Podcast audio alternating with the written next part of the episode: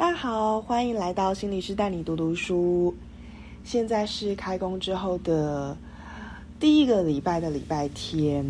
不知道大家在开工这一周过得好吗？我身边有很多朋友在年后的第一周过得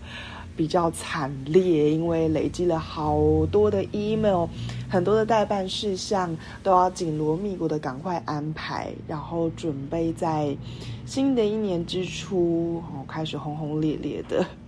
安排很多很多的工作事项。那我也开始就是激励自己、呃、要来录制新的一集的心理师带你读读书。那这一集将会是第十一集，我们这一次的主题叫做治疗达到终点的时刻，就是当你对自己有积极的喜欢的时候。简单来说就是嗯，等你觉得不错哦，最近我蛮喜欢自己的，我蛮爱自己的样子，那差不多就是嗯，你的咨商可以结束了，告一个段落的时候了。好，但是在这一集的一刚开始呢，我也要来宣布一件事情，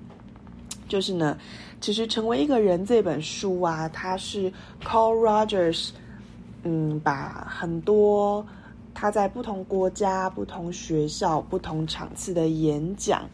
把它一起集合起来，成为一本书。所以其实它在很多不同的章节有比较多反复重复说明他自己的理念的部分，所以当我带到现在第十一集以来，我发现其实有很多内容都是比较重叠性高的，而在讲到第十一集的时候，我也已经觉得嗯，差不多都有把他的一些经典跟重点有提到了。所以呢，这一集将会是成为一个人这本书的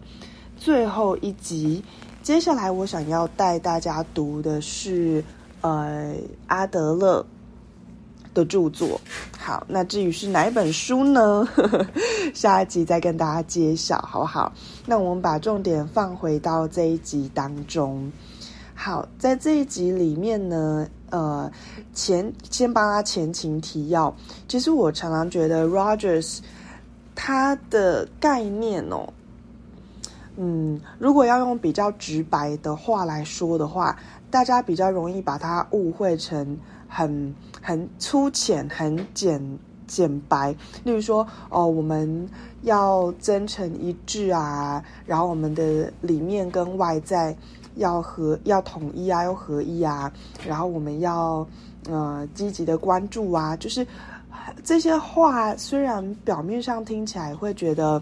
对啊，不是本来就这样吗？但是当你听到呃看到他的文字，然后看到他的举例，看到他从不同的时期、不同的演讲去反复描述他的理念的时候，你会发现其实这些东西都很深层的隐含着很多的意义。所以我觉得今天我要讲的这个内容其实也很难一言以蔽之，但是呢，我就描述试着描述看看，先跟大家讲一下这一集大概会有哪些重点，那等一下我再来比较细节的跟大家描述。好，首先呢，要跟大家提的是，我相信大家都不会反对，我们人的一生当中，其实在生活中或在面对别人的时候，总是充斥着很多应该。那当然有很多心理师或者是很多的书籍文章都会鼓励大家说，我们要跳脱框架，我们要做自己。我觉得这也完全没有错，可是如果只谈到这边的话，我觉得比较浅层。我觉得更深层的一层是要去看为什么会有框架，这些框架跟社会期待还有父母对我们的期待其实是其来有自，是有它的道理的，就是它会存在，是是是是有根据的。例如说，呃，要孝顺，然后我们不能对别人不礼貌，我们对同事、对长官要有一定程度的尊重，这些等等的。那，但是就是因为有这些东西存在，让自己如果跟这些东西、跟这些框架有所冲突或者不认同的时候，自己会产生什么感觉呢？就会有一些愧疚感嘛，对不对？讨厌的感觉，恨的感觉，甚至是恐惧的感觉。但是当这些感觉出现的时候，有一些人不太能够接受。嗯，那重点 Rogers 就是在讨论说，如果你每天只是日复一日的在过生活，你没有去觉察到自己有这些感觉冒出来，那你就比较容易持续的让自己待在假装的关系当中。嗯，好，前情提要先到这一边。好，那接下来我就来跟大家讲哦，就是嗯，所谓的应该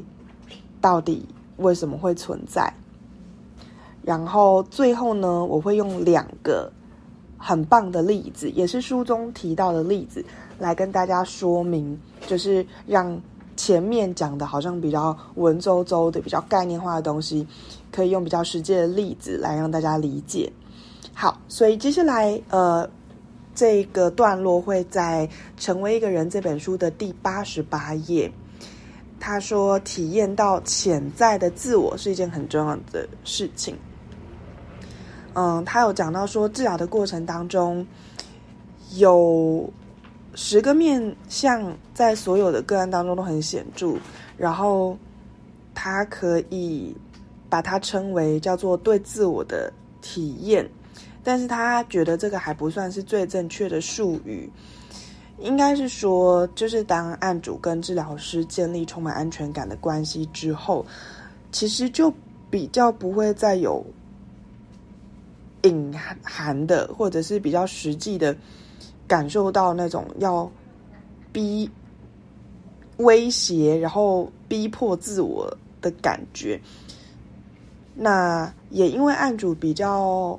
放心、比较信任，所以很多可能不被理解的，然后不被允许，在日常生活中不被允许被讨论的各种感觉，也可以被讲出来。举例来说，什么叫做呃日常生活当中不被允许的感觉呢？例如说，已经有一段关系，可是他现在正在外遇当中，可是他可以畅谈在那段外遇关系当中他的喜欢，然后他对对方的沉迷，这些是不是平常不太能够谈的，对不对？好，所以嗯，当案主可以让自己检视他自己的内在的各方面的感受跟真相的时候，他就可以透过他整套的感官系统去获取很多的资讯，他不必去扭曲自己的体验，然后去符合他对自己的印象。那他因为其实人有很多的真实的感受是跟他以为他自己是一个什么样的人是大相径庭，是很不一样的，所以也因为这样更不容易在我们日常生活当中没有人去引导我们，或者是因为其实我们在日常生活当中也很少真的静下来思考自己最近怎么了嘛，想要放松的时候都嘛是追剧或者跟朋友聊天，就是往外获取比较多。就算是追剧或者是打电动是自己一个人，可是你还是把你的注意力是放在外在呀、啊，不是放在自己的内在，对不对？所以其实很多这些部分是不容易被充分体会的。好，所以到讲到这边，嗯，我觉得他在提一个让我一直很喜欢的观念，就是其实我们每个人都有很多个部分的自己，那些部分都有不同的感受。而爱跟恨是有可能同时存在的，开心跟悲伤也有可能同时存在的，但是很多时候我们会觉得我们应该只能保留爱的那个部分，我不应该去恨它，或者是我现在应该要快乐，例如说我跟一个长期虐待我的男友分手了，我应该要快乐，我怎么还可以觉得舍不得。好，但是当我们有了多个部分的我的这个概念存在的时候，就是这些很多我觉得不应该存在的部分都可以被纳进来，被理解，然后被好好的看一看，大概就是这个意思。好，那刚刚是我自己的举例，接下来我要讲 Rogers 他自己的举例。他说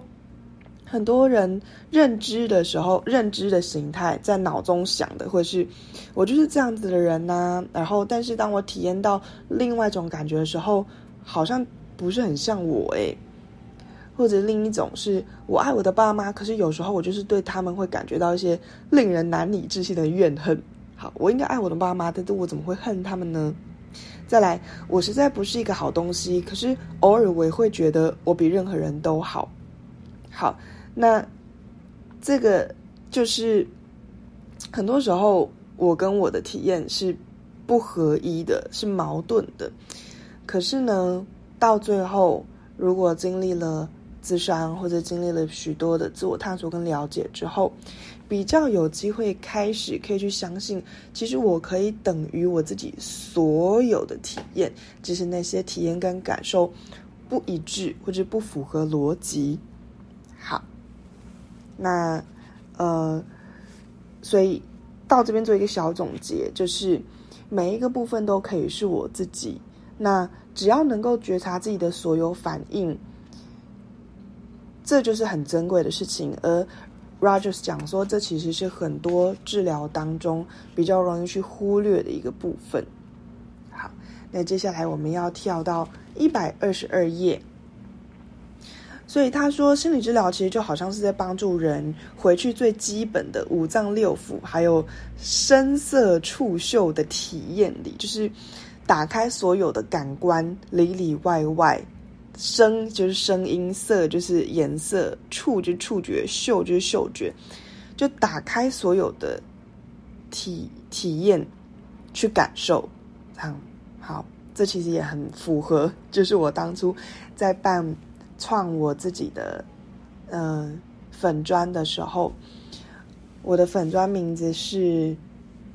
打造你的有感生活嘛，其实我的意思就是这这个意思是同样的意思，就是我觉得很多时候我们的生活当中，我们只挑一些自己觉得舒服的，或者是自己觉得应该要去体验的，但是很多时候其实其他的感官在庸庸碌碌的生活当中是没有被打开的。那就怎么怎么怎么讲，我们对人生的体验，然后对于事件的理解就容易比较限缩，嗯，然后比较不全面，也比较不流动。好，期待大家细细的去体会。好，那他说，很多人在接受治疗之前，人老是不知不觉的对很爱问自己，例如说，在这个场合，人家会觉得我应该要怎么做呢？或者是在现在这个状况，我的爸妈或者我的国家，我相处的文化会怎么样做会比较符合道理？或者是我自己认为我现在应该要做什么。那如果我们总是在这样子问自己的话呢，我们自己的行为就会一直套用一个一定的形式，但是呢，这么做并不必然意味着这个人的行为跟别人的意见都会是和谐一致的，只是呢，他会一直很卖命的去表现一些固定的行为，然后他自己就会觉得，嗯，我跟别人的期待是呃有所不同的，可是这样子其实很很不白话一点，就是他很不做他自己嘛，对不对？所以他就会嗯脑袋中好像有一个漏斗，那个漏斗就是别人或者是父母或者是这个社会期待我怎么样，那我就只过滤出别人期待我做的去表现，那过滤被过滤掉的那些东西，其实里面都有一些东西是待处理，因为那些感觉会出现，就是一定有它的原因，就像我在这一集刚开始讲的一样。好，所以呃，他讲了一句话，他说，在心理治疗的人，呃，在心理治疗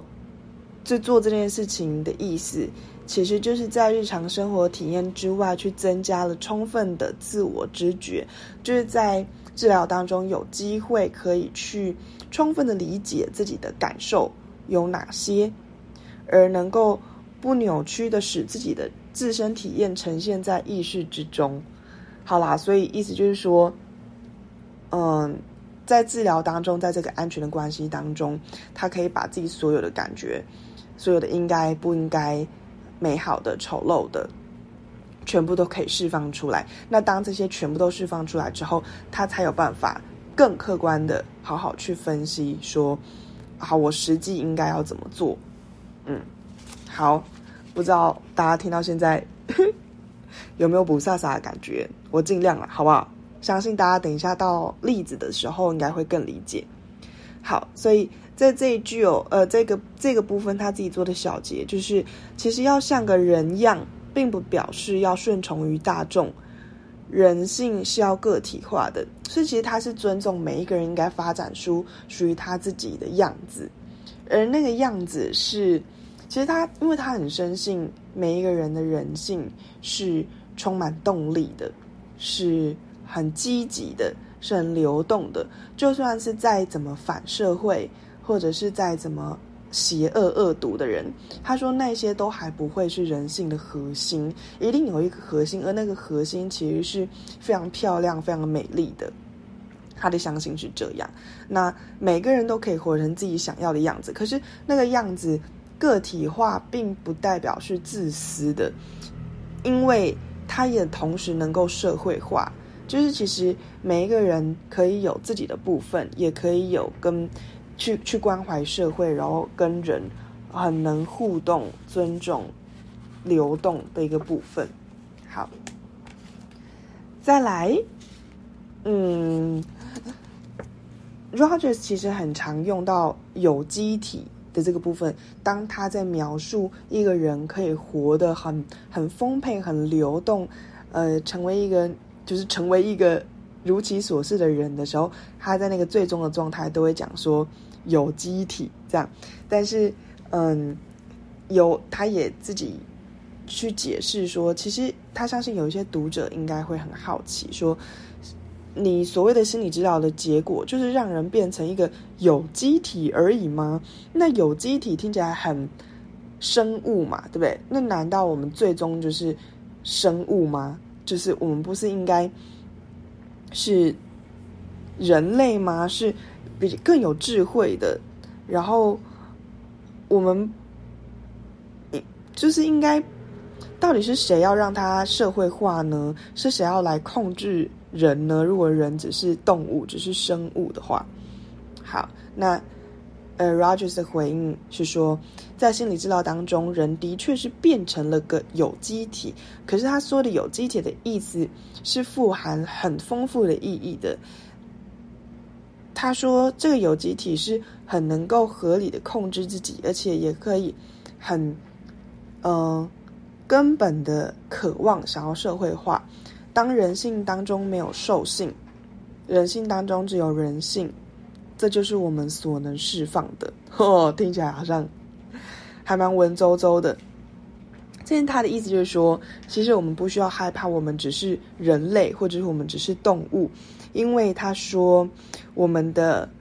人的这种有机体，我们的中枢神经系统具有非常了不起的整合能力，所以它可以很成功的表现出一种很平衡合理利己又利人的行为，而这个正是很多不同的感觉，就是各种的知觉去一起共同合作的结果这样。所以他就是特别说，我们要能够充分的去感受各种的感觉是一件很重要的事情。好，那但是讲了这么久，到底为什么人没有办法去充分体验自己的感受呢？为什么会想要隐藏某一些感觉呢？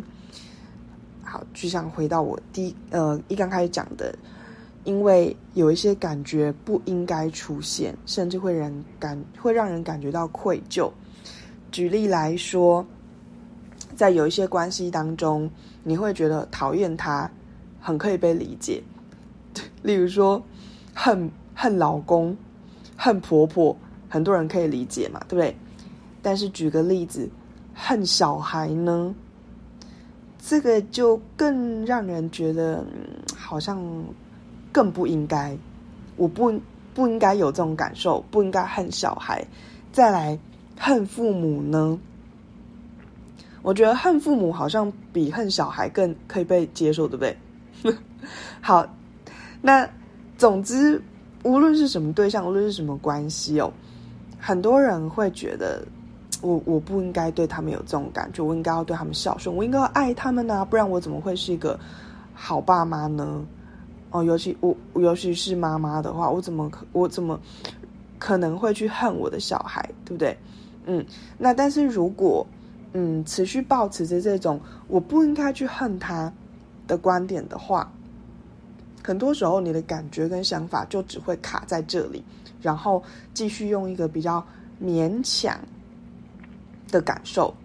就就把我恨小孩或者我恨妈妈的这个感觉放到旁边去嘛，对不对？我应该要照顾他，我应该要积极的爱他。但是呃 Rogers 的意思是说，这样就更呃把我们的关系会活在一种假装的关系当中，就是你没有办法真的对他坦诚，那个不是全然的舒服的一个状态，那个比较是假惺惺跟防卫的关系当中。但是呢 Rogers 举了两个例子让我们知道，其实人可以活在真实的关系当中，而不需要活在假惺惺跟防卫的关系当中，关系不应该是用假装来建立的。好，但是为什么很多人或者甚至大部分的人会用假惺惺跟防卫的关系来持续在婚姻或者是家庭当中呢？是因为它一定有一定的保护作用嘛，例如说我就是要这个样子才有办法继续照顾我的小孩啊，或者是我继续就是要用这样的关系我们才不会离婚嘛，或者我们才不会分手，不然要怎么办？如果我真的把去承认了我恨他，或者是我讨厌他，或者是那些很负面的感受出来，那那我的家庭要怎么会维持？我的呃我的亲密关系，我的感情要怎么维持？就真没有办法维持下去啦，对不对？好，那但是接下来的两个例子就可以让我们看到怎么样，当我们去全然的接受所有的这些感受之后，我们的人生可以更升华更 update， 其实并不一定会有我们想象中这么糟糕的状况出现。好，现在这个例子呢，我们要来跳到第三百七十四页。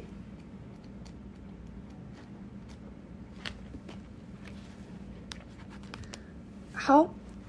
第诶回到三百七十二页，诶应该说三百七十页啦。它在这边有一个小标是人可以真实的活在关系当中。好，嗯，举个例子哦，他要讲一个 S 小姐的的例子。他说，人如果发现自己能够表达羞愧、愤怒或者厌烦的感觉，而又能保持着关系，那这种发现当然令人更肯定关系的意义。此外，人若发现自己能够表达柔情、敏感还有恐惧，而不觉得好像在出卖自己，那这样的发掘也可以使彼此的关系更为深化。而这些表达之所以能够建造建设性的后果，它的部分的原因是这样子，就是在治疗当中，这个人学会如何辨认情感，而且把它表达成为他自己的感受，而不是关于别人。所以嗯，这样子的话，人就可以活在真实的关系当中。好，那他分享了一个案例是 S 太太。好，嗯，跟 S 太太住在一起的是她的十岁女儿，还有七十岁的老妈妈。那这个老妈妈呢，其实有重病缠身，所以呢，她觉得，呃，一切的照顾、一切的时间都霸占了 S 太太。为了要照顾这个老妈妈，那一方面她好像生活都被这个老妈妈所控制，可是呢她又管不住她的小女儿凯若，所以她就觉得她很憎恨她的母亲，可是又没有办法表达这一点。她说，我一生都觉得很愧疚，我从小到大都在觉得愧疚，因为我做的每一件事情我都觉得是像是不知道怎么都会影响到我妈的健康。事实上几年前有一个晚上，我甚至梦见我在推我妈，还有我就我有一个感觉，我真想把她推开，而且我可以了解凯若会怎么想，她不敢这样，那我也不敢这样。好，那 S 太太举知道大多数的人都会认为，如果他能够离开妈妈，他一定就会觉得他的生活可以喘口气，他觉得好多了，可他就是没有办法离开啊。他说我知道如果我真的离开他，我也可能不会很愉快，甚至我可能会更担心他。如果我把一个可怜的老太婆丢丢下不管，我自己会觉得很糟很糟。但是他在另一方面，他在晤谈的时候，他又一直抱怨自己怎么样受到支配跟控制，然后他就会说，嗯，我觉得我的手脚被绑住了，我也许自己有错，而且那个其实也不是我妈的错。事实上我知道我是这样，但是一碰到跟妈妈有关的事情，我就会变得很软弱。每次她为一些鸡毛蒜皮的东西又要开始唠叨的时候，我总是会想尽办法的避开她。好，那但是呢，呃，等到这个 Rogers 带领他对自己的感觉更多的了解之后，他做出了一些结论。他谈到说，嗯，我有一个很不得了的发现，就是说也许我一直对妈妈百依百顺，这根本完全错了，应该是说我好像把她惯坏了。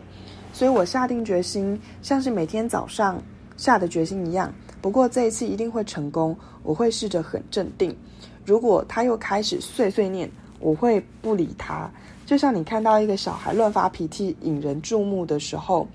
我就会不理他。好，我就这样试了一次，他又为芝麻大小的事情生气，还从桌上跳起来走进他的房间。好啦，这次呢我就没有很急忙的过去说哎呀对不起啦，然后把他请回来，我只是坐在那里没有理他。过了几分钟，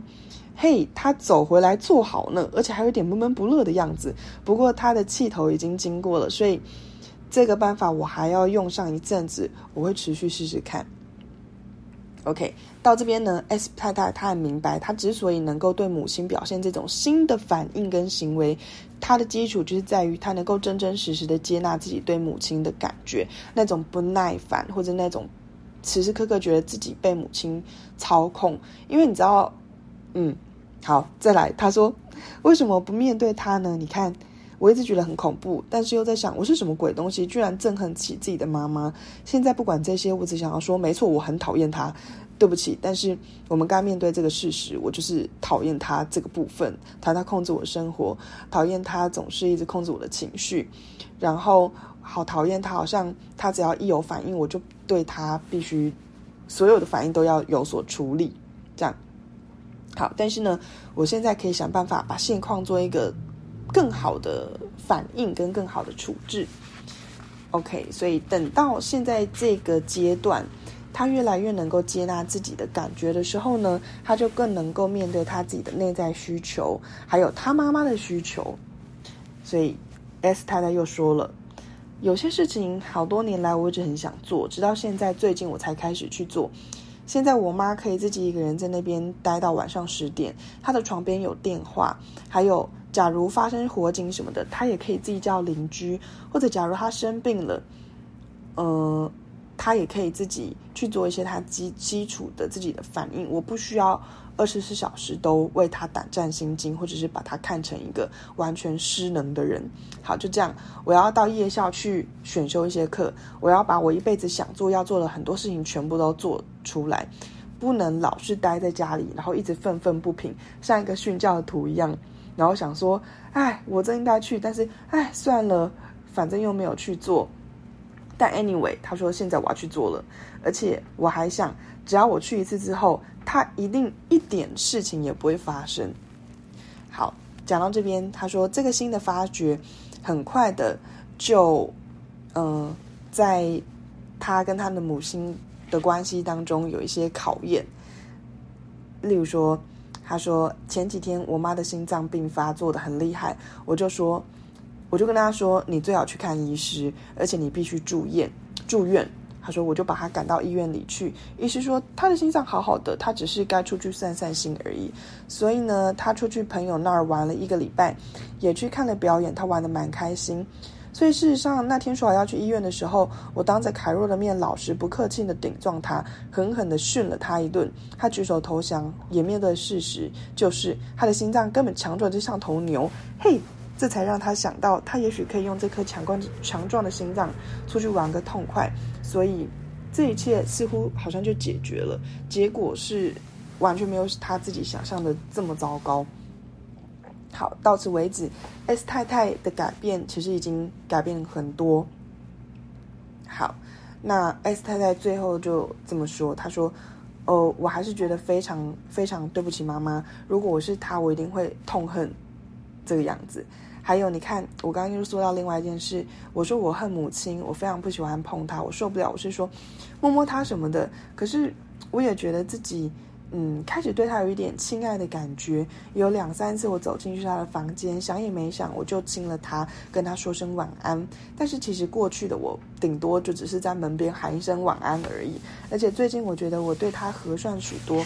往常感到的厌恶感也渐渐的消失，同时他对我的控制好像也一点一点一滴的消失了。所以嗯，他昨天我昨天也注意到我自己在帮他穿衣服或者打点东西的时候，还顺顺便整理他的头发。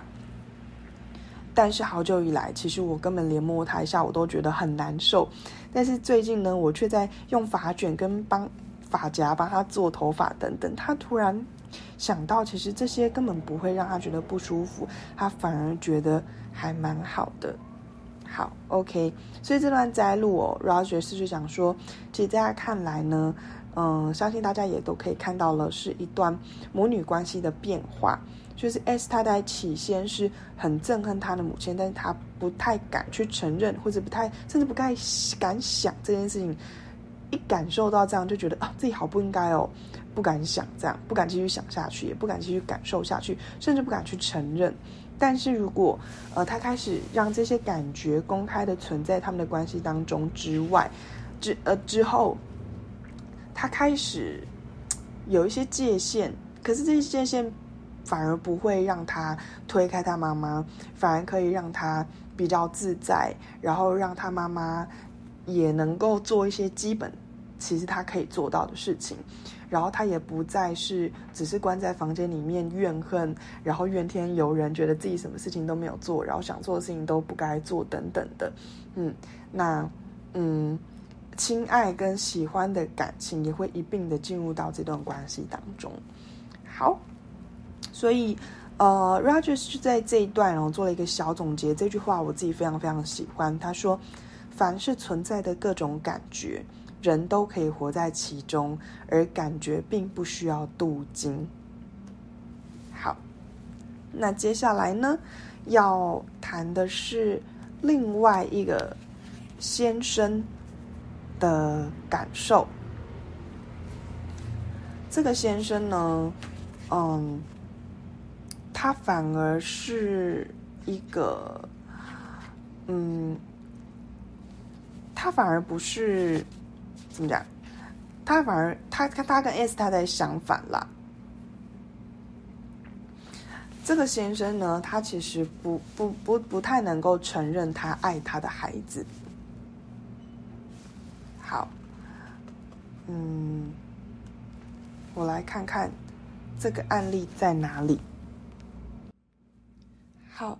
他说，呃，在刚刚这个 S 太太的案例看来啊，好像只有一般来说啦，我们也以为只有负面的情感才比较不容易表达嘛，那也很令人人难以活在其中。可是呢，接下来我们要看到这个叫做 K 先生，他就发现哦，就是在一张假的。关系就是在一张假的面孔当下，想要发掘正面的情感，其实也像发掘负面的情感一样困难。这一段关系是他跟他的三岁女儿之间的关系。好，这位 K 先生讲说，我骑车到这里来的途中，我一直在想，我对现在的小女儿的看法实在很不一样。我今天早上跟她玩，而我们只是啊我我怎么了？为什么我连话都讲不清楚了？那个经验实在非常棒，很温暖，很开心，好像我看见也感觉到他跟我好亲近。我觉得其中还有非常有意义的地方，从前我可以谈呃朱棣，我可以说些关于他的好话，还有一些做一些关于有有趣的小事，但是我只是在谈论他，好像我就已经是个，我就已经感觉我是一个真正快乐的爸爸。可是里头就是一些假假的东西，好像我之所以那样说，是因为我感觉我应该要那样，我应该跟他聊天，我跟他玩，我应该要是一个快乐的爸爸。可是总觉得有点不太对劲，因为实际上我确实觉得我对他有些负面的感觉。但是我现在才真正觉得我是一个全世界最开心的爸爸，我现在才真正的觉得他是全世界最棒的孩子。那 Rogers 这时候就回应他说，以前你的感觉是说我应该是个快乐的爸爸，但是今天早上你却是一个，你就是一个快乐的爸爸。他说没错，今天早上我就觉得那样。他说当他在床上打滚，后来他问我要不要再睡一会，我说好啊，然后他说好，那我去拿我的毯子，然后他说了一个故事给我听，大概是三个故事合成搅和在一起的那种故事。可是我就是觉得这才是我真正想要的，我想要这样子体验。我猜我觉得我长大了，我是一个成熟的男人。现在听起来觉得有点怪，不过当时我确实觉得我好像长大可以做一个负责又爱孩子的父亲，够大够认真，也够愉快来担任这个孩子爸爸的角色。反观从前，我一直觉得我自己很弱小，甚至不配，不够成为那样重要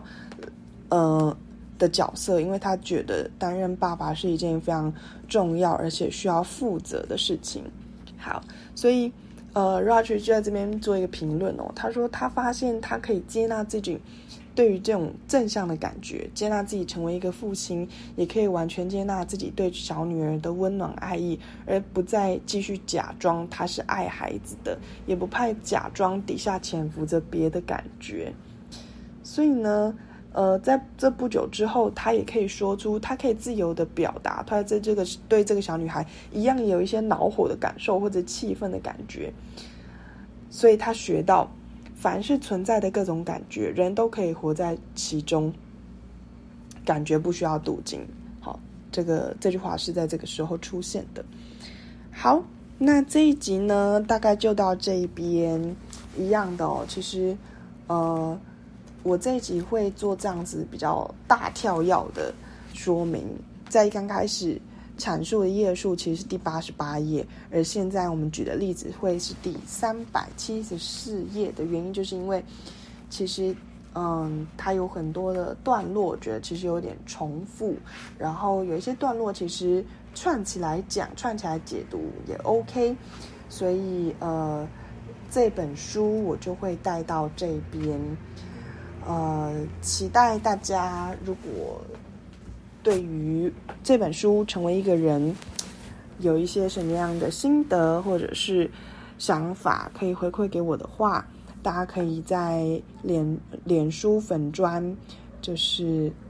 呃打开哎什么打造你的有感生活，简自于这样心理师，或者在 I G 搜寻账号小老鼠 J Stay With Me就可以找到我了。好，呃，不是 J Stay With You， 我在什么连自己的账号都讲不清楚，我再讲一次哦，就是 I G 是 J Stay With You， J S T A Y W I T H U Y E O U。怎么样？接近十一点半开始有点口语不清。好，总之呢。嗯，如果听到第十一集大家有什么想法的话可以回馈给我。好，那下一本我要带的书其实会比较白话文，也比较浅显易懂，我觉得啦，因为它书籍本身使用的文字我觉得就比较好懂一些些，也不会像成为一个人这本书比较拗口，嗯，比较难理解，所以嗯，希望大家也可以持续支持我接下来要带的书籍。那至于要带什么书呢？下一集第一集出现的时候再来跟大家分享，也欢迎大家好好可以期待一阵子。那我们这一集就到这边咯，大家拜拜。